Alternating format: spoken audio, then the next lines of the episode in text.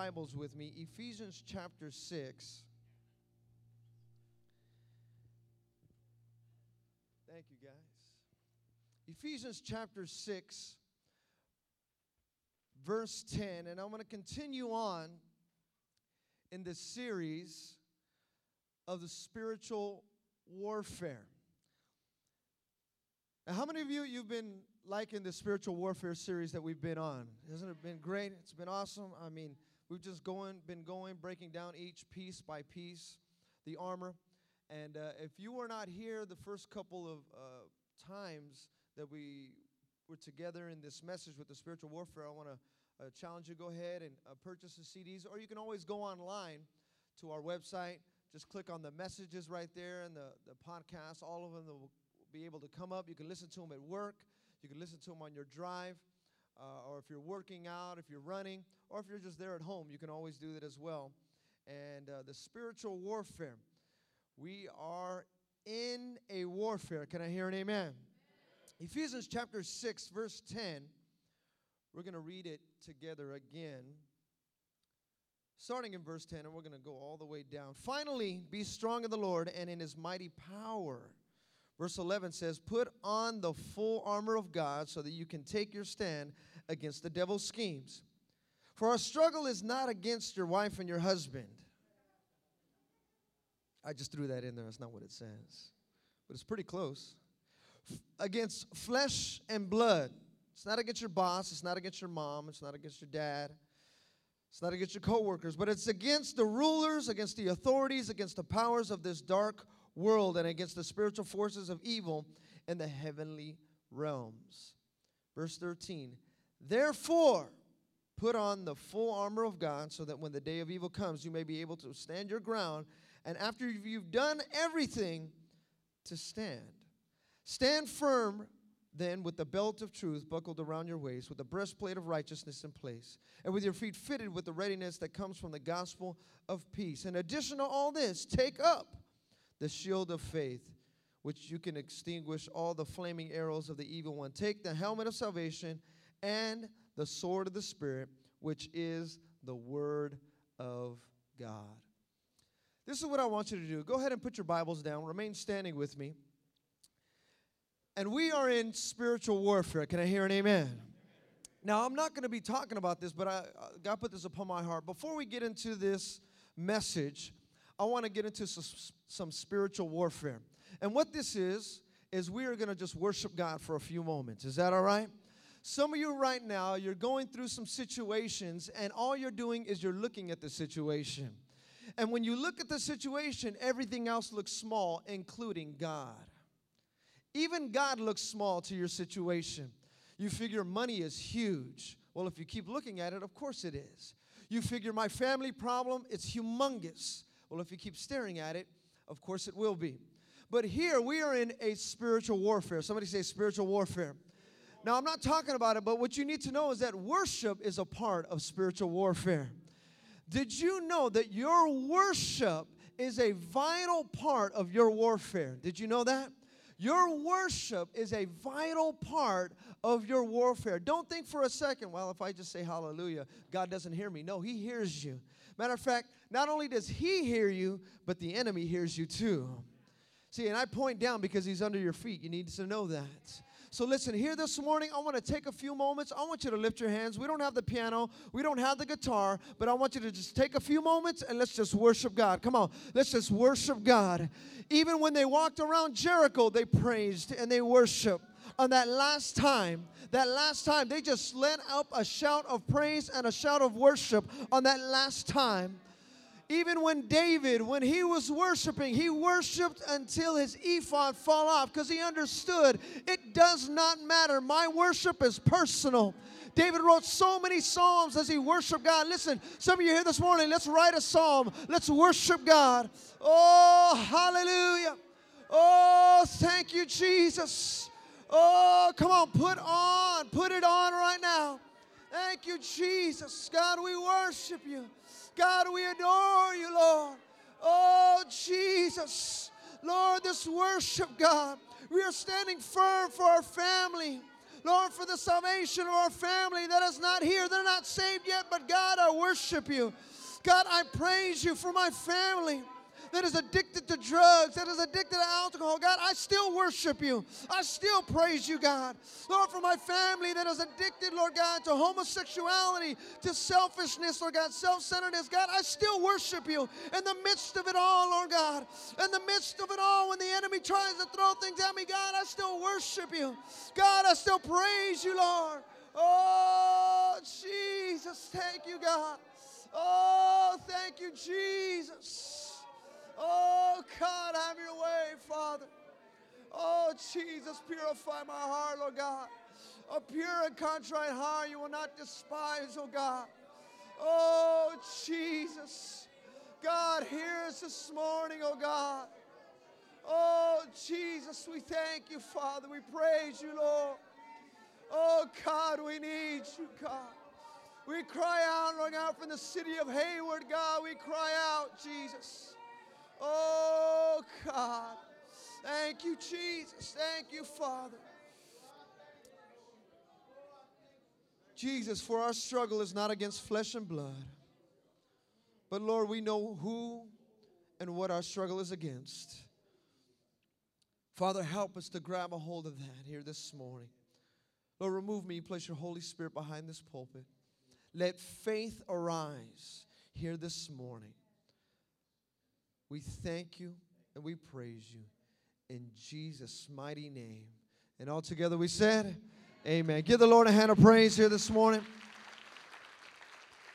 Before you're seated, shake someone's hand and tell them, put it on. Then you may be seated.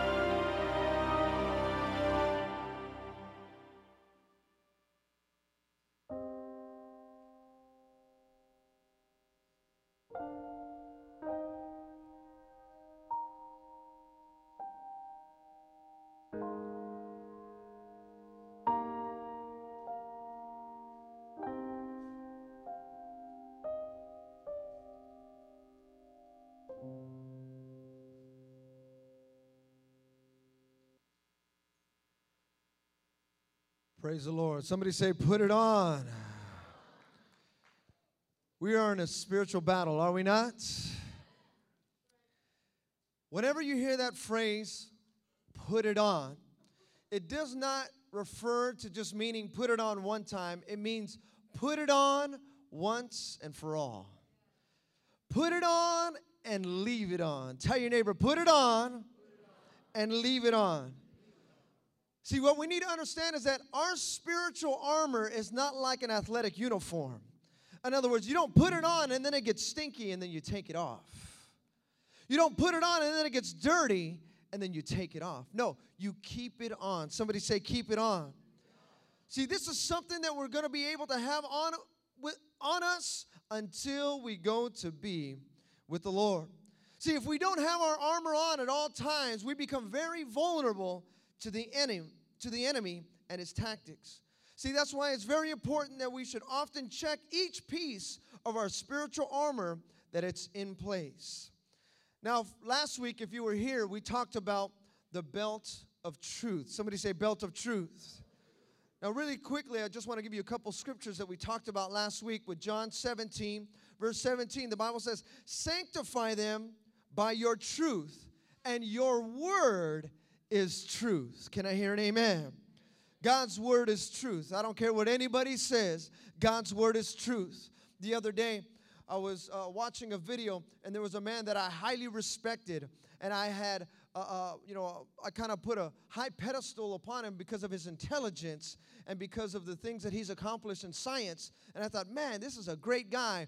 Then I saw a video and I saw the things coming out of his mouth. I said, man, he went from up here to way down here. Why? Because even though he sounded smart and even though all the things that he thought he attained and all this uh, righteousness, if you will, of the things that he thought, man, I'm so smart, but the things that came out of his mouth, I said, wow, that's nothing but a lie. It's nothing but a lie.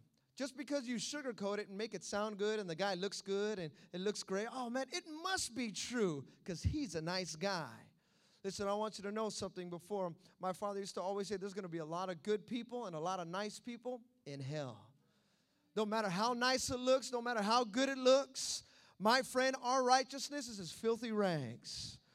But we must sanctify them, purify them by what? Truth. Second Timothy Verse 2, verse 15 says, Be diligent to present yourself approved to God, a worker who does not need to be ashamed, rightly dividing the word of truth.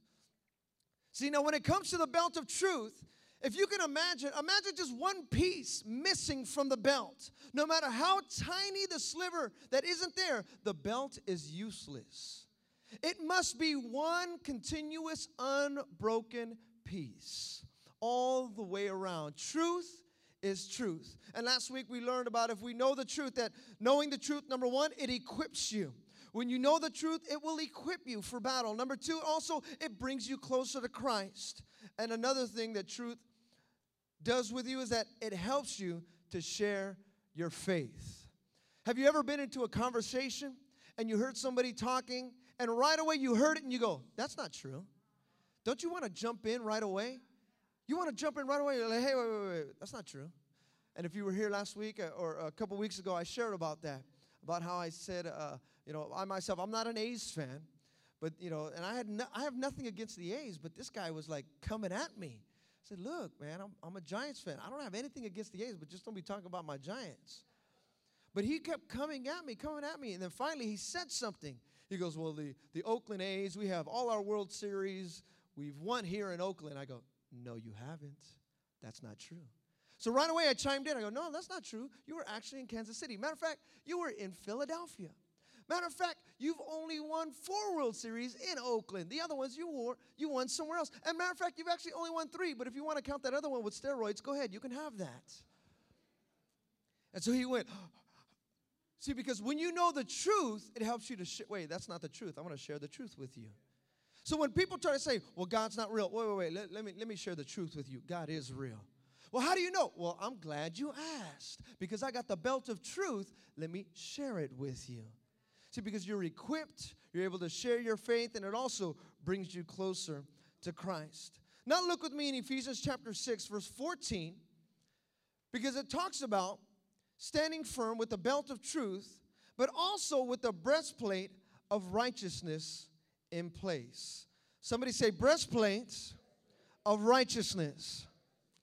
Now, this is where we're going to be putting it on. I like what the great preacher Edwin Louis Cole he said, "It is not enough to be delivered from sin.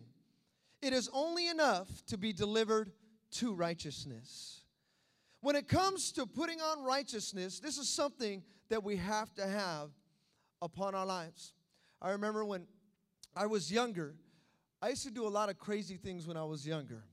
Now, for those of you who may look and say, well, he doesn't look like he did that much, I really didn't. But when you're younger and you don't have a lot of things, I remember my, my parents, they didn't let me have any Nintendo. I didn't have no arcade games. I didn't know any of that. So even when young people, they say, hey, let's go play Madden, I'm like, eh, I'm not really into that because I never did that because my parents always forced me go outside and play. Okay, what am I going to play? You know, I'm six years old. I don't have any brothers. I don't have any sisters. The only sister I got is a baby. What am I going to do? Go outside and just make it up. All right. So, you know, and when you're a young kid, you got to get creative. Just make stuff up. So I used to make up a lot of things. You know, I used to make up, let's see how high I can jump off a roof without breaking my leg kind of stuff. Anybody else do that? Am I the only one? Okay, a few of you too, right? used to just make stuff up. I remember cars used to pass by and I used to grab these little, like almost like acorns or something, and I used to see how close I can get to a car without hitting it.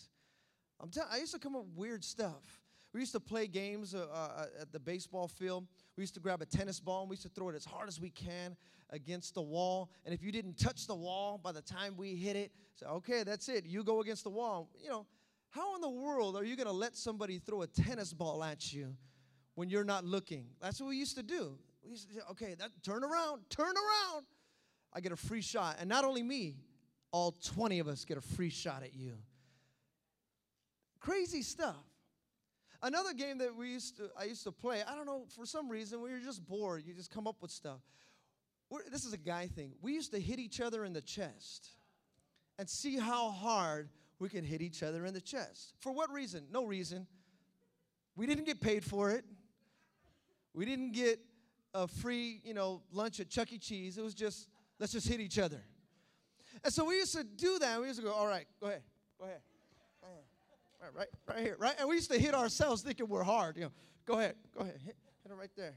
Don't look at me like that. You guys used to do stuff like this too. Said, go ahead, go ahead. Go ahead, hard. And we used to have guys, we like, oh, come on, man. You don't want me to hit you. You know, just, what? You sissy? You sissy? You know, come on. Come on, man. And then finally, one guy would just be like, boom. Mm, yeah. Oh. Oh. I'm going to, uh, I'll be right back. Gotta go to the restroom real quick. But it didn't hurt. Didn't hurt. Didn't hurt. Just for some reason, we just used to do that. And we used to just hang around and hit each other. Well, you need to know something here this morning. The devil doesn't care what you have on or what you don't have on. His goal is to hit you where it hurts. That's his main objective. Even when you're not looking, even when you're not paying attention, even when you're not prepared, you're like, okay, all right, devil, go ahead and hit me. Okay, all right, okay, good. Uh, uh, uh, stop now, stop, stop, stop, stop. See, the enemy doesn't, he doesn't hear those words stop. All he hears is that, oh, you're a child of God? I'm going to hit you. And I'm going to hit you where it hurts. See, this is something that you and I need to realize that it's very important to put on this breastplate of righteousness. See, when we get into a fight, it's always easier to fight with something guarding your heart. See, there's no worries about any sort of penetration of the heart or of the stomach. Did you know that, eh, I mean, trip out on this. I, I, I did my own little research on this. I don't know if it's a proven fact, but if you go to a guy, any guy in particular, I don't know what it is, right? We, you know, we shake hands, but guys, we're just, we're weird like this. I don't know why. We like to mess around with each other sometimes. And every once in a while, you get a guy who likes to mess with somebody, or, you know, even, even if you see a guy that get into a fight, just do your own research. I did it. Every guy, without hesitation, if you get it, the first thing they do is they'll protect their heart. and they'll protect their stomach. It's like the fir- they protect their ribs. It's weird. It's a trick. If you see something coming or something's coming at you, this is the first thing that guys do. We just do it for some reason. I don't know why. We just do. We don't protect our face. We don't care about our legs. We don't care about our arms. For some reason, we protect right here. Because when you're in a fight, did you know this? You can actually fight without a leg. Did you know that you can fight with a wounded arm, but you cannot fight with a punctured heart? It's impossible. Because this is very important. What goes on in here is very important to the fight. So that's why it's very important that you put on the breastplate of righteousness. Tell your neighbor, put it on. See, now, what purpose does this breastplate serve? I'm going to have my soldier come on out right now. And if you were here a couple weeks ago, oh, yeah, look at that right here. He is my Roman soldier that we have right here. And if you were here last week, we talked about it. We talked about the belt of truth. But now, here this morning, we're going to be talking about this this breastplate of righteousness. Now, what purpose does this breastplate serve? The breastplate was a central part of the Roman soldier's armor. It provided protection for the torso, which also contains the vital organs of the heart, the lungs, and many others. Without a breastplate, a soldier would be asking for death, as any attack could instantly become fatal.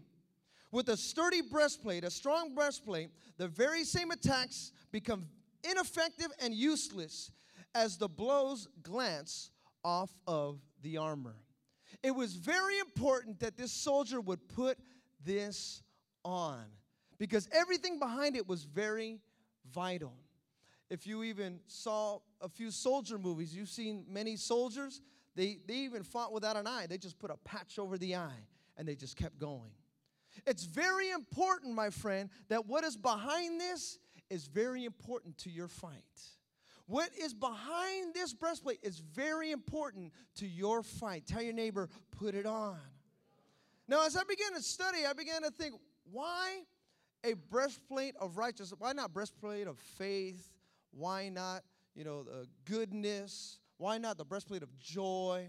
But the breastplate of righteousness. Proverbs chapter 11, verse 4 says, Riches do not profit in the day of wrath but righteousness delivers from death. See, without righteousness, we leave ourselves open to almost certain death. But just as with the breastplate, the attacks of our enemy are frustrated with righteousness. This is very important as we put this on here this morning the breastplate of righteousness. Somebody say righteousness. Tell your neighbor righteousness. Now, as we look into this breastplate of righteousness, I want to take a look at well, what is righteousness? Now, I'm going to give you guys a lot of scriptures, so if you're taking notes, go ahead and write the scriptures down. If not, you can purchase a CD or listen to it. They're on our website. But Psalms 119, verse 172, it says, My tongue shall speak of your word, for all your commandments are righteousness. That's a good word right there. First John chapter 3 verse 4. Whoever commits sin also commits lawlessness, and sin is lawlessness. So we know what righteousness isn't. First Corinthians chapter 15 verse 34 it says, "Awake to righteousness." I like that right there. Just just those three words. Awake to righteousness. In other words, there's many men and women they're asleep they're asleep. But in order for you and I to wake up and to see what God has, you got to put on righteousness. And then it says, Awake to righteousness and do not sin, for some do not have the knowledge of God. I speak this to your shame. Now, as we read these scriptures, to be righteous of what we see here, it's to do what is right in God's eyes. God's commandments are righteous. In contrast, we also see that lawlessness is sin, and sin is the opposite of righteousness. So, to be righteous, as we read these scriptures, is to obey God's law of love. Somebody say, obey. Now, as we look at this, and as we see this righteousness, And as we see that God's commandments are righteousness, so in other words, we're holding steadfast to the commandments that God has given us. We need to put on these commandments. Put these on. Tell your neighbor, put them on. Now, with the righteous, for those of you that were here a few months ago, I kind of broke this down a little bit, and I'm going to break it down again for you here this morning. Turn with me to Proverbs chapter 29, verse 2. And we're going to take a look at something when it comes to being righteous. Proverbs chapter 29, verse 2. If you have it, say amen.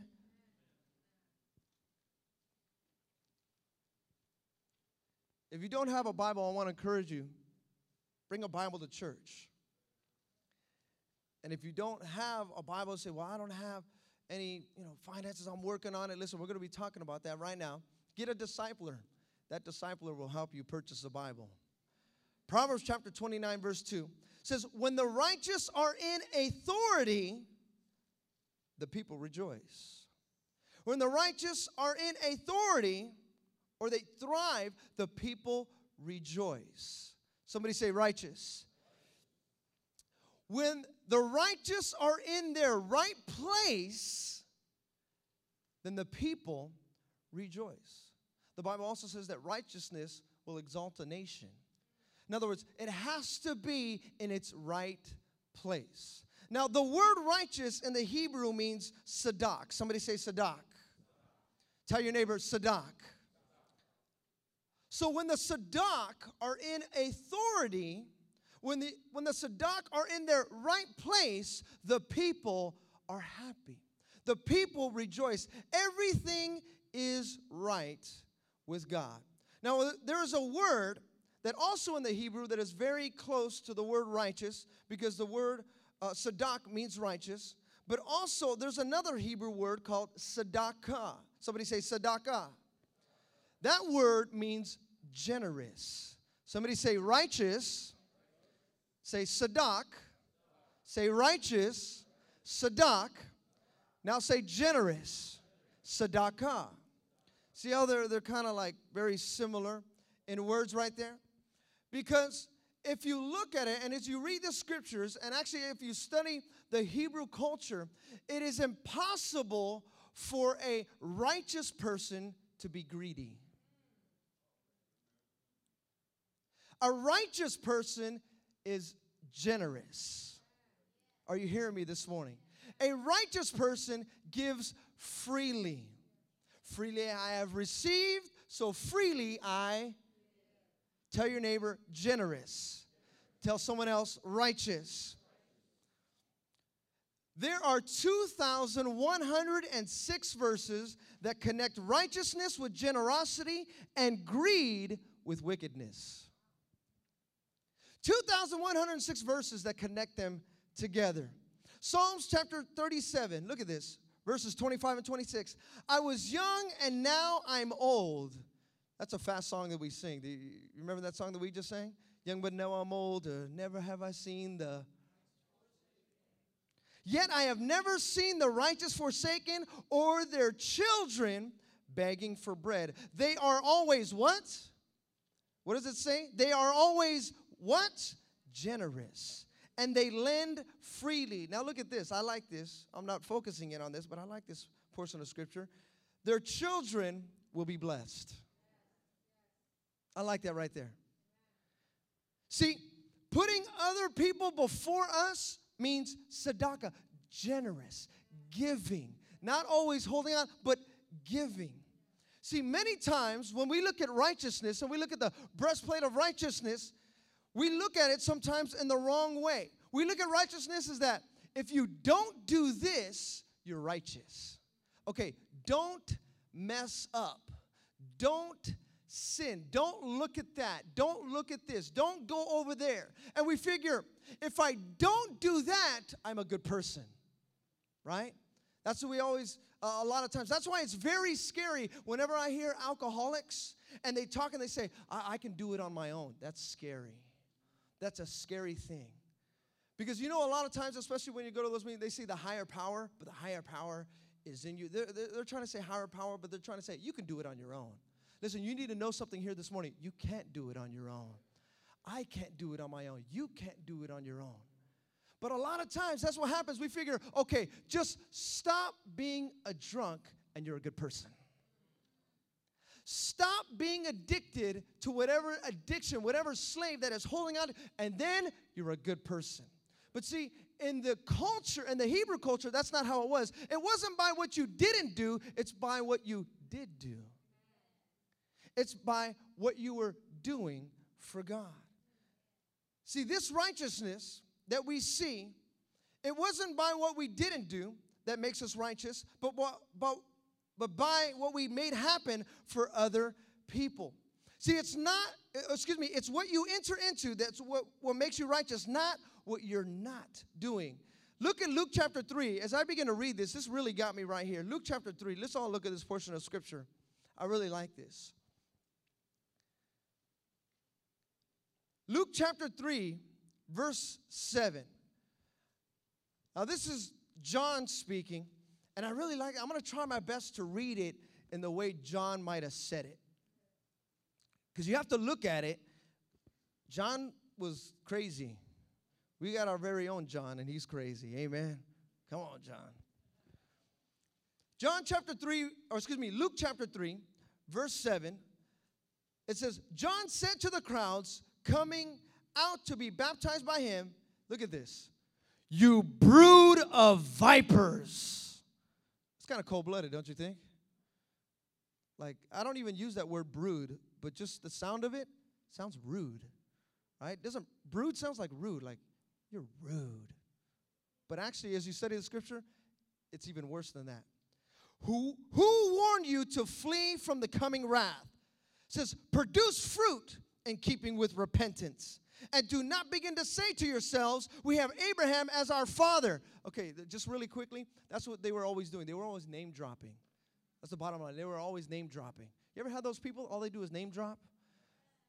Like they can never do it on their own. So they name drop and they use other people. So that's what was happening here. That's all they were doing. They were just saying, oh, okay, well, I know I don't have it all. But my father Abraham said, okay, look, look, look, stop with all that stuff.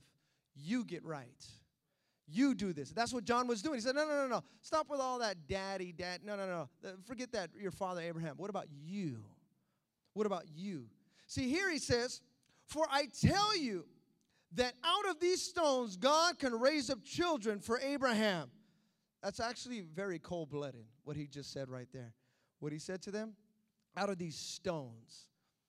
The axe is already at the root of the trees, and every tree that does not produce good fruit will be cut down and thrown into the fire. Now look in verse 10. Look at this. What should we do then? The crowd asked. Then John, right? You got to imagine, you of vipers, you're messed up. We're going to cut you down. You're, you're messed up. Don't be talking about your father Abraham. I mean, mad. Ah, you know, what are you doing? What should we do? Okay. The man with two tunics should share with him who has none, and the one who has food should do the same. Out of all the things that John could say, he says, You need to give away. You want to repent? Okay give it away, share it. Because in the Hebrew culture, if you want to be righteous and you want to truly show that you're repentful, because that's what he was talking about, you need to repent. Okay, then give it away. Don't hold on to that thing. Because you could say all you want with your mouth. Oh, God, I love you. God, you're awesome. God, you're the greatest. Okay, show me that He's the greatest in your life. God, I love you. Oh man, it's just just me and you. Oh man, I just love you. Okay, but you're holding on to that thing right behind you. Oh, but nobody sees it. I'll stand right in front of it. Oh no, no, no. God sees it. Because a truly repentful heart shares and gives, doesn't hold on to it. There's another portion of scripture, and we learned about this even the other day, that there was a, a man, a rich young ruler, the Bible says in Luke chapter 18. It says that there was a certain ruler that asked him, Good teacher, talking to Jesus, what must I do to inherit eternal life? And then I like Jesus, right? And we, we learned this before. If ever you wanted to answer somebody who gave a good question, what did you do? Answer them right back with a question. That's the way Jesus was. Okay, you gave me a question, I'm going to give you a question. Why do you call me good? No one is good except God alone. You know the commandments do not commit adultery, do not murder, do not steal, do not give false testimony, honor your father and mother. Then I like, he says, All these I have kept since I was a boy. When Jesus heard this, he said to him, You still lack one thing. Isn't that heavy? All the things. He's been a good person since he was a boy. That's what he was saying. He said, I've done everything. I've done all the good things. I've done all the good stuff. Since I was young, I've been good. And Jesus still says, You still lack one thing. There's one thing that you still lack. He says right here, Sell everything you have and give to the poor, and you will have treasure in heaven. Then come and follow me. The Bible says in verse 23 when he heard this, he became very sad because he was a man of great wealth. Jesus looked at him. That's heavy right there. He didn't look at everybody else, he looked at him and said, How hard is it for a rich to enter to the kingdom of God? Indeed, it is easier for a camel to go through the eye of a needle than for a rich man to enter to the kingdom of heaven. Those who heard this asked him, Who then can be saved? See, what was taking place here was this man. He had a lot of things. Matter of fact, not only did he have things, he did a lot of good things. Yet there was still one thing that he lacked. Because in this culture at the time, you have to remember, they were all they were slaves. So everything that they got, they figure, wow, I earned this thing. I got it, man. I, I did this thing. I, I have it. And here's Jesus says, okay, you think you earned it? You need to actually give that away. Wait, what? hold on one second. Don't you, don't you understand? I've been working late hours for this. That's good. I'm glad you have. Now give it away. Wait, wait. Hold, hold on. This, this, doesn't make any sense, God. I, I don't understand. See, because a lot of times we think, I earned it. I did this. I made this happen. I brought the I brought the house together. I purchased that car. I purchased that house. I purchased I I I and all it is you God's probably looking down and just going, "Ay ay ay." All these eyes, where's me? Where's God? Where am where's the I am in this whole thing? And so Jesus tells this rich young ruler, "Sell it all then you can come and follow me. And now, if you were here the other night, how many were here with Shane Willard? Wasn't that awesome? Because he talked about salvation. Now, everybody's was different, but this rich young ruler, his in particular, had to do with money. Because money had his heart. Money had money was holding him back from his salvation. Things things were holding out. He had so much stuff and it was holding him back from his true salvation. See, the righteousness that a lot of times we put on, we think, I did this. I made this. Look, look at me. Look what I did. And I want to tell you something. That righteousness that you put on, it's very brittle. It's very, matter of fact, not just brittle, you know what the Bible calls it? Filthy. That's what it calls it. Filthy rags. See, this is something that you and I need to understand that there is a separation that, that can happen between us and God. Look with me in Isaiah chapter 59. Verse 1 and 2, it says, Behold, the Lord's hand is not shortened that it cannot save, nor his ear heavy that it cannot hear, but your iniquities. Some of your translations say, But your unrighteousness have separated you from your God, and your sins have hidden his face from you so that he will not hear. See, you and I got to be very, very careful. You, you ever sang that song before? You are the air I breathe, right? This is the air I breathe. You're everything. Oh, God, you're everything. And we sing that song say, God, you are everything. Everything, Lord, you are everything to me. Oh, you're everything, God. And so we sing the song but if we're not careful, our iniquities will separate us from God. Even though we say, God, you are, He is everything. He even, even John the, uh, John the Baptist said right here, he said, if he wants these stones, we can make children out of these stones for Abraham. So don't think for a second all the things that you do, all the things that you have, oh man, it's great stuff. No, our stuff, our righteousness, can, uh, excuse me, our self righteousness can separate us from God. Tell your neighbor, say, I don't want to be separated from God. See, this, these actions, sinful actions, are in conflict with God's way of living and are very harmful to ourselves, but also to others. It's very important that we do not go down the path of sin and evil, but we go down the path of righteousness. See, it's not us, it's not our righteousness. The Bible says in Isaiah chapter 64, verse 6, says, But we are all like an unclean thing, and all our righteousness are like filthy rags. We all fade as a leaf, and our iniquities, like the wind, have taken us away. Jeremiah chapter 23, verse 6 says, Verse 6 In his days, Judah will be saved, and Israel will dwell safely. Now, this is his name by which we by which he will be called the Lord our righteousness. And there's many scriptures that talk about how the righteousness that we put on is God's righteousness. That God is that. You can read it also in Psalms chapter 5, Psalms chapter 23 verse 20, uh, chapter 24 and also verse 71. Many scriptures that talk about how true righteousness comes from God. See, it's not our righteousness, it's not our own, but God's righteousness. Can I hear an amen?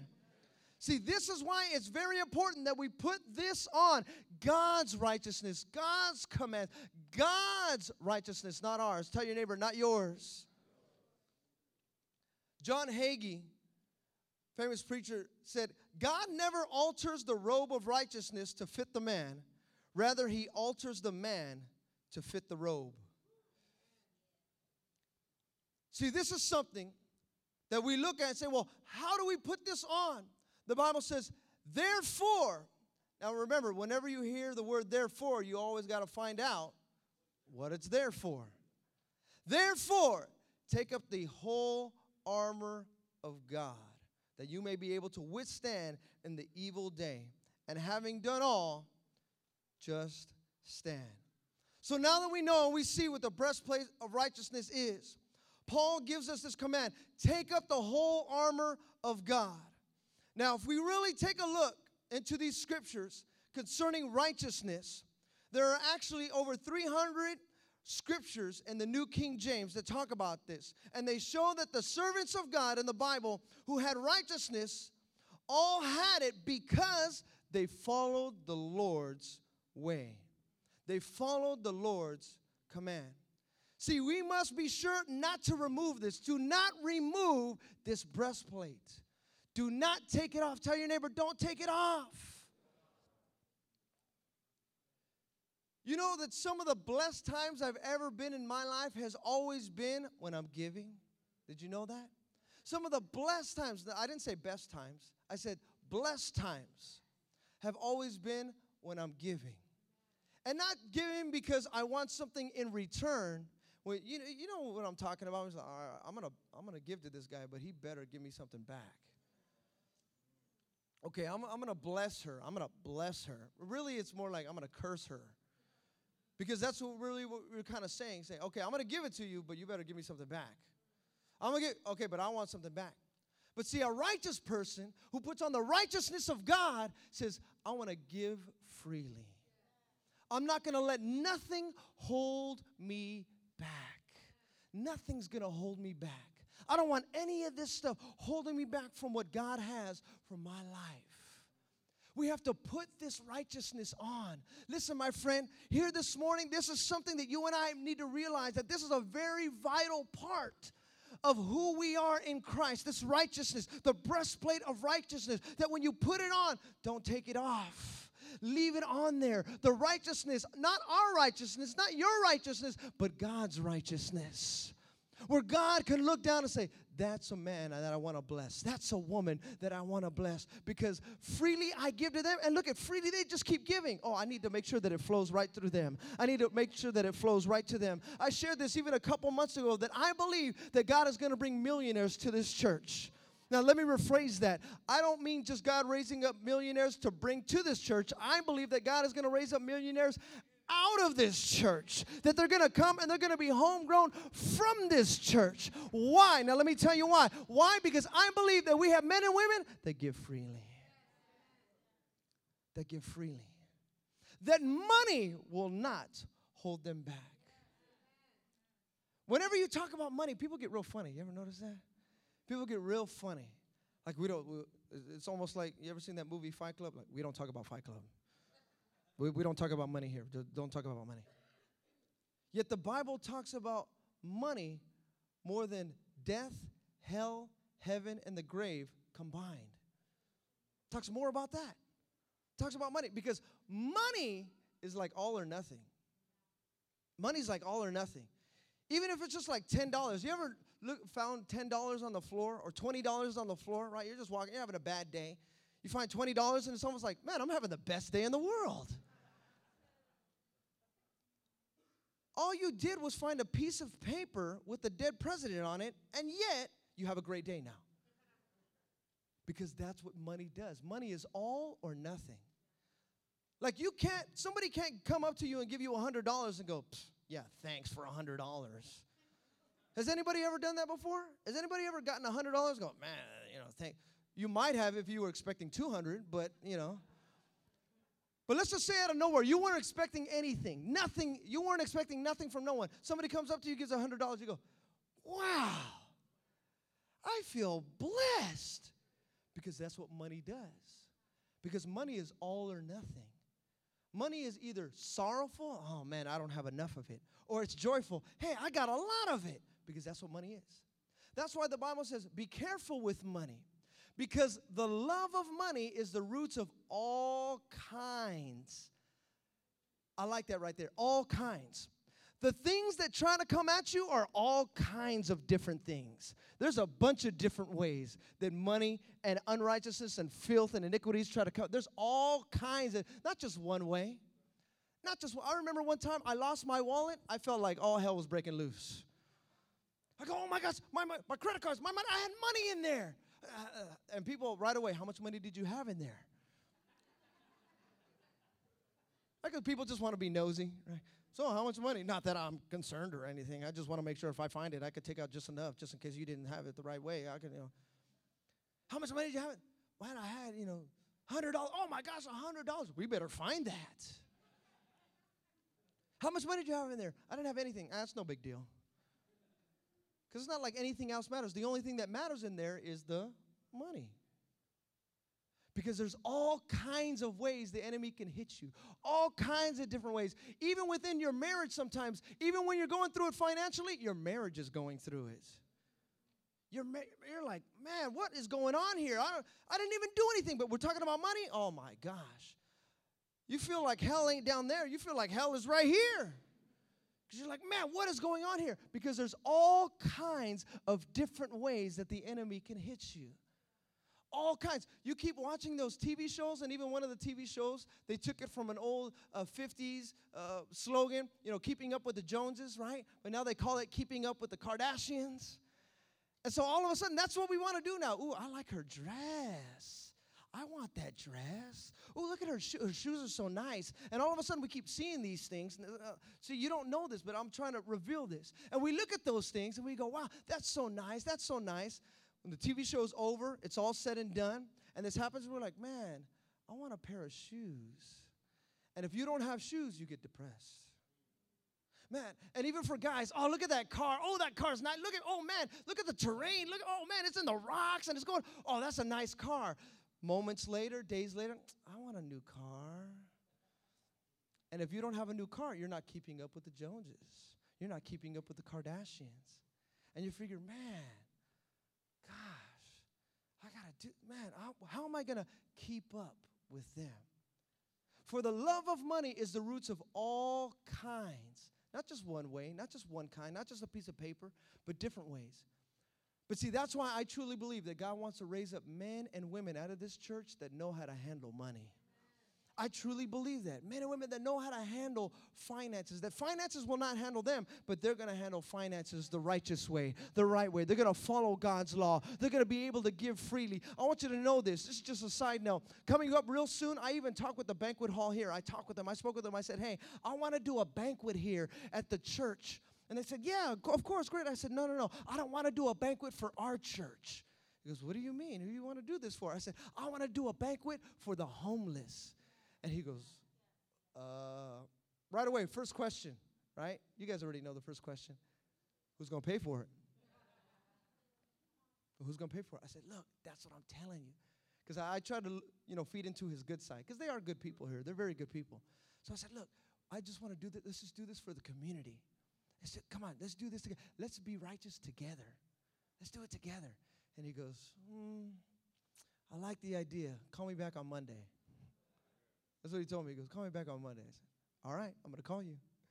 So I, am going to call him first thing tomorrow. So I talked to him. I said, Come on, let's do this. I said, Because this is what I want to do. I, I, God dropped this upon my heart back in, I think, February or March, that I wanted to do a banquet for those that are hopeless, helpless, homeless, that don't have anything. And believe me, if I could do it more often, I would. I would do it every day if I could but I want to do one. I want to put out the best, even better than our 30th anniversary banquet. And did we not have a beautiful 30th anniversary? That was awesome. Mean, beautiful. Just uh, I want to do one with the best china, crystal. I mean, just nice for the homeless. Now, some of you might say, "Well, what if they steal it? What, see how your mind starts going already? What if they break it? Uh, they're going to break the thing. I don't know what I'm going to do. And then also right away, our minds, because we're, we're prone to do this. Okay, I'll give my China, but I just won't give my best China. You know, like right away, we're, you know, we're because we don't want to put our best. Because what happens if our best gets messed up? Even though, according to the scriptures, our best is as filthy rags. See what we do? See how we try to do that? No, my best. That's my best. So I'm not going to give it. God says, No, you need to give freely. Freely I gave to you, freely give. See, we need to put on this breastplate of right, not your righteousness, not our righteousness, not my righteousness, God's righteousness. That we put this on. Listen, I truly believe that God wants to raise up men and women that are going to be able to fund mission works, missionary works all over the world, plant churches, send out uh, uh, uh, training centers, send out more rehab homes. We need more rehab directors. We need more. We need all of that, but we need men and women first that are going to put on the breastplate of righteousness. Men and women that are going to be able to do this and not get no credit for it. Not get no credit for it. Some of the greatest donators, you really have to look and research. Did you know that? You really have to research some of the greatest donators of this generation. Because I know of a lot of men and women, and I was, I was studying hard. I was like, man, who are these men and women that give to all these foundations? You know, because there's a lot of people that give to foundations and they want their name on it, right? I'll, okay, I'm going to give this much money, but you better put my name on that thing. You know, some of the greatest donators don't have a building named after them. They don't have a, a, swimming area named after them. They don't have a school named after them. They just gave and said, Don't tell nobody I did it. Because they don't want no credit. The righteousness. See, that's what Jesus was telling this rich young ruler. He says, Look, you want all the credit. Give away all your credit. Give it away. You didn't earn it in the first place. Don't worry about it if nobody looks at you and says, Man, that's the greatest. No, don't worry about that.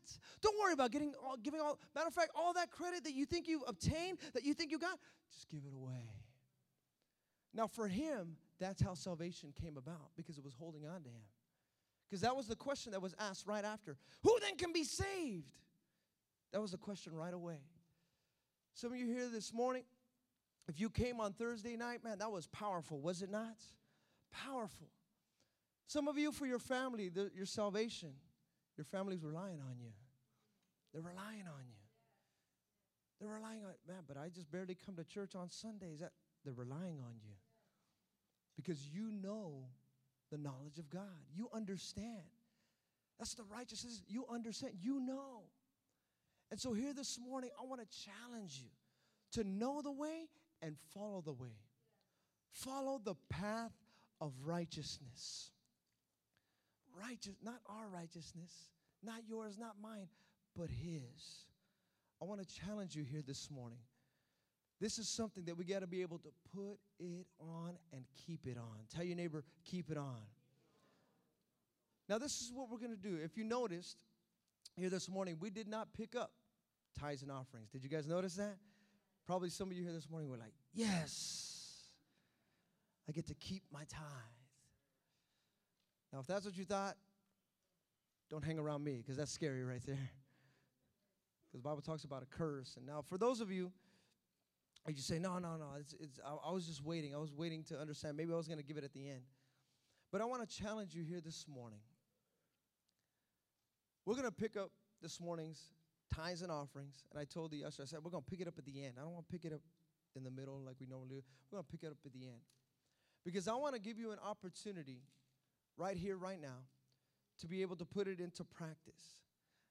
Now, for those of you that have been coming to church, and as I look around, we have many men and women that have been coming to church for a while, so you understand what tithes and offerings is. I'm not going to belabor that point. I'm going to give you an opportunity to give of your tithes and your offerings. This is an opportunity for you to say, you know what? I want to be that Sadak, that righteous person, that generous person. Now, also, not only here this morning, but even today, I want to give you another challenge. I want to challenge you here today. Is it all right if I challenge you? Some of you are like, no, I don't like challenges. Is it all right if I challenge you? Of course, I want to challenge you, of course, to give in your tithes and in your offerings. But even sometime this week, if not today, maybe tomorrow, if not tomorrow, maybe Tuesday, but before Saturday, before the end of Saturday, I want to challenge you without no credit given to you. And I challenged myself in this, I wrote it down. I challenged myself. I even wrote down myself included. I want to challenge you sometime this week that you go to a restaurant or you go somewhere and you find somebody to pay for. Find someone to pay for. And now, now some of you are thinking, man, I just, I'm barely making it, right? It's okay. I understand that. You're like, man, I'm barely making it. I, I'm barely making ends meet. Uh, it's funny that we call money meat, right? I'm making ends meet. I'm barely making ends meet. It's just the, the, the tip of it. I can barely do enough. But I want to challenge you. Give somebody some meat this week. Give somebody something. Even somebody there on the uh, that you see, even before you walk into the restaurant. I do this all the time. And the, those that are around me, they, they can attest to that. I always look around. Okay, who's because you know how there's people outside of a restaurant, they're always asking, you know, hey. And I always ask God, God, is this the one? And if it is, I'll pay for them. What do you want? I'll get you some food right now. But I want to challenge you give freely. Now, today, of course, is a challenge with the tithes and offerings. But this week, I want to ch- I want to be known as a church not by what it takes in, not by what we bring in. How nice! Look at the church is nice. Oh man, it's beautiful. It's a great place. They need a new projector. Amen. In the name of Jesus, God will give us one. But I believe that before He wants to give us a projector, give us lights, give us anything like that, we need to give freely. I have never seen the righteous forsaken, nor his seed, children, begging for bread. That's crazy that the word would use an absolute term. There's, only two words that are absolute always and never. I have never Never, never, never, never. I didn't say that. The Bible says that. I have never seen the righteous, the generous, the givers, those who don't have money upon their heart, and it's always overtaking them. I've never, not once, never seen the righteous forsaken, nor his seed begging for bread. Bow your heads with me. We're going to pray.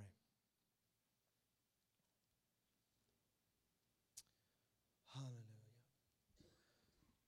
Father, I come before you here this morning. And God, I don't want to be known as a pastor of a church who has 5,000 people, but they don't give not even $5. They can't even give to your people. There's a hurting, dying world out there. God, this country, this state, this community, even though we look at the economic times, we go, man, it's crazy time. Lord, in all honesty, we're a blessed people, a very blessed people. We drive in cars. We even have the term waste gas. We go to a restaurant. We have so much food, we call it leftovers. God, we have so much that you've blessed us with. Many of us have closets full of clothes that we haven't even worn in months, years. But we have it because you just blessed us.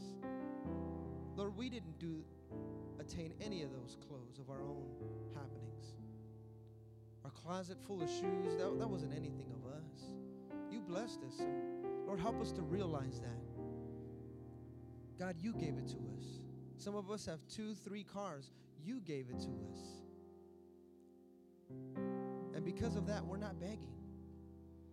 We are not beggars. But that's only because of you. And for that, I'm very grateful and very thankful. And so, Lord, I want to give this church, our church, my church, an opportunity to be generous, to be givers, not to be takers not to be men and women that people look at us and say, wow, look at how much they have. But men and women say, man, look at how much they give. She's a giver. He's a giver. I want to be like her. She's a giver. I want to hang around him. He's a giver. I pray that you would raise up givers, Lord God, at this time.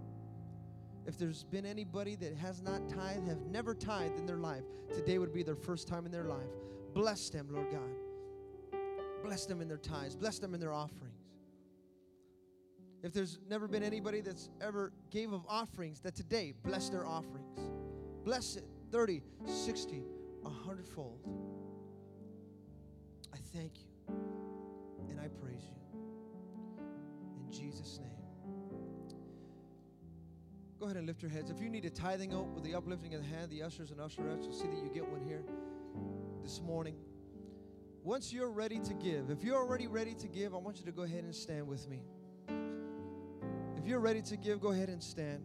And we're going to sing before we pass the baskets. And before we pass the baskets, we're going to worship God. But if you're ready to give, I want you to go ahead, take that envelope want you to know that this is what we're doing here as we're giving. It's a form of worship. You need to know that. A broken and a contrite heart, the Bible says, God will not despise, He will not turn away from. Unrighteousness, iniquities, the Bible says it separates us from God. It separates us from God.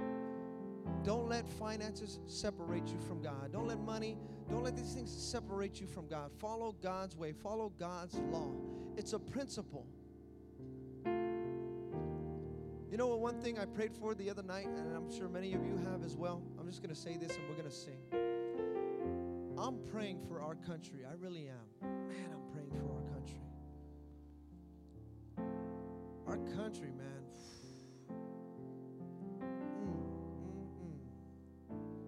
Going down a pathway of really, if you look at it from the biblical standpoint, unrighteousness because all we do is take. That's what our country is known for. I don't know if you know this. If you travel the world, people don't like us. You know why they don't like us? Because they think we're a bunch of takers. All we do is take. Just take and take and just. I remember I went to South Africa. You know what he, they looked at me and they, they said, even though I was small, they go, Oh, you're a supersized country. They go, You guys are the supersizers. You guys want everything big. You take everything. You suck up everything. That's what they're telling me. I'm sorry. I don't know. Man, I don't know. But I want to be able to be known, maybe not necessarily as a country, but as a person that prays for his country. And we're going to go down the path of righteousness. When I hear all this debt stuff, oh, we're in debt, we're in debt. Look at prophecy will be fulfilled, whether you like it or not. Be fulfilled. So I want to be known as a person who may be in this country living as an American, but I want to be known as a giver. You could say all that stuff about oh, the country that I want to be known as a giver. I don't want to be known as a taker. I may not be able to store up treasures in Fort Knox. Nothing I can do about that. My gold is no good at the bank. It really isn't because the bank is up, the bank is down. But there's one place that my treasures are good in. There's one place that rust or moth can't destroy it. There's one place that no one can take it away, and that's in heaven. Here today, I want to allow you to open up that door, put, the, put it inside the storage, and say, okay, God, you do what you want with me. Stand with me here this morning. Let's lift it unto God. Let's sing this song. Before we pass the baskets, we're going to sing this song unto God. This is my desire To honor you.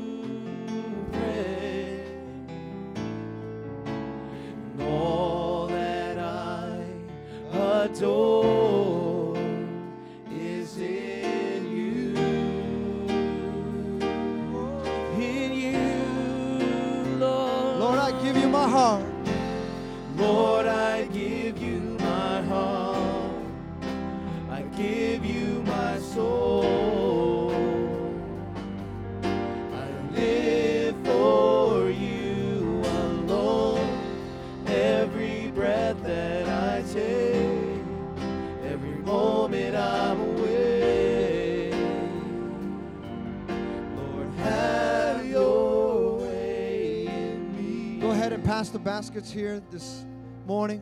Let's sing it again. Lord, I give you my heart. Let's sing it from there.